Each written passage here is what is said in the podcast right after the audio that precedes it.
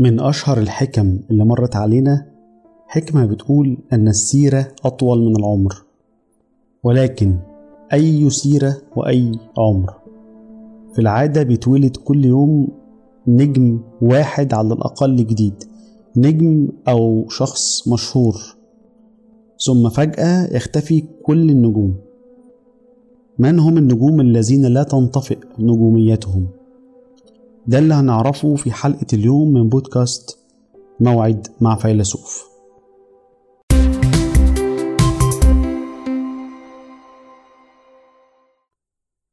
في كتاب أصحاب الكاريزما لدكتور إيهاب فكري تم تقسيم الكاريزما لأربع أقسام رئيسية كاريزما المدير كاريزما القائد كاريزما النجم وكاريزما الزعيم.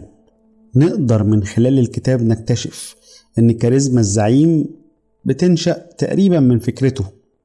يعني ربما تكون شخصية الزعيم نفسه ضعيفة أو مهزوزة أو غير قيادية لكن تظل فكرته أقوى منه وحضور الفكرة يمتد ويستمر وربما الناس تعرف أفكاره وما تعرفوش هو شخصيا كل يوم بنشوف ونسمع عن عدد كبير من النجوم والمشاهير ممثلين ومطربين وشخصيات عامة ولاعبي كرة قدم ورؤساء دول وقادة عسكريين.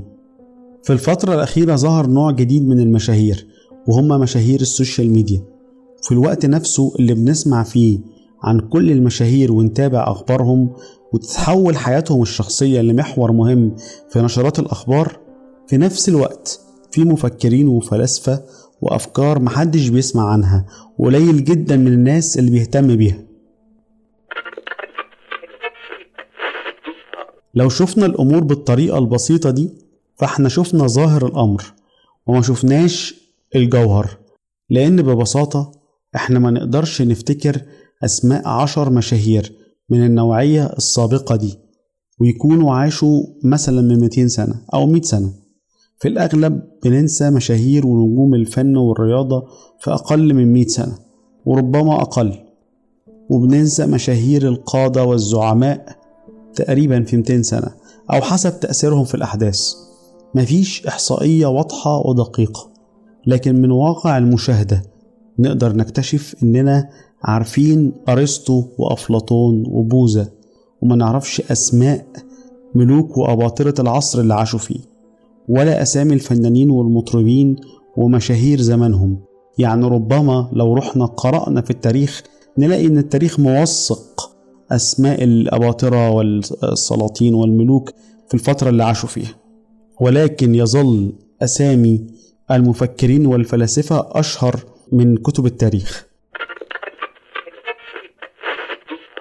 نقدر نعرف أسامي كتاب وعلماء ومؤلفين مر على أفكارهم وكتاباتهم ربما ألف سنة أو أكتر وما نفتكرش ولا حد يعرف أسماء وحكايات مشاهير الفترة اللي عاشوا فيها إلا حالات استثنائية كانت مؤثرة بشكل كبير.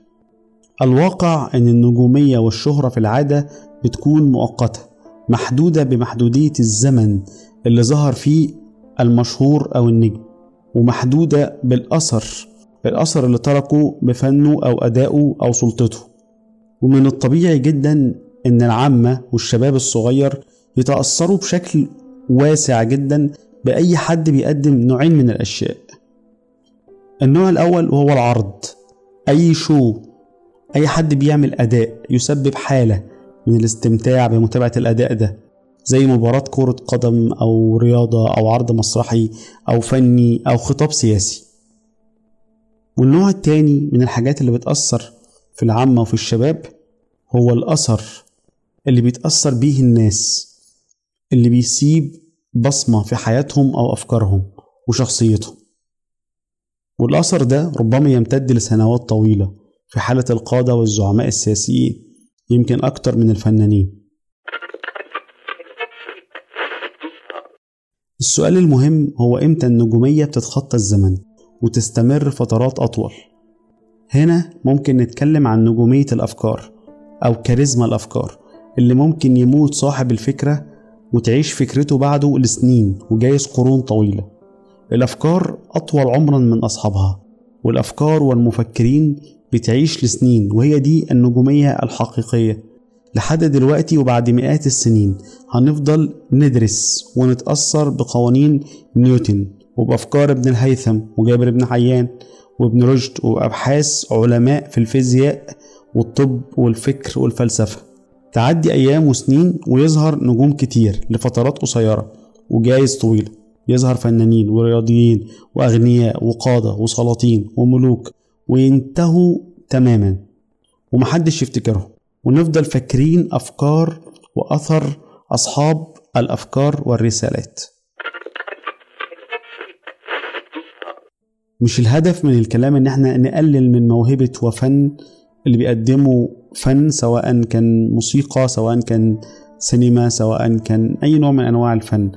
ولا نقلل من نجومية الرياضيين أو القادة أو أي شيء. الهدف من الكلام إن إحنا نقول إن في نجومية مؤقتة نجومية مربوطة بأثر ممتد لفترة زمنية حسب الوقت اللي فيها التأثير حاصل.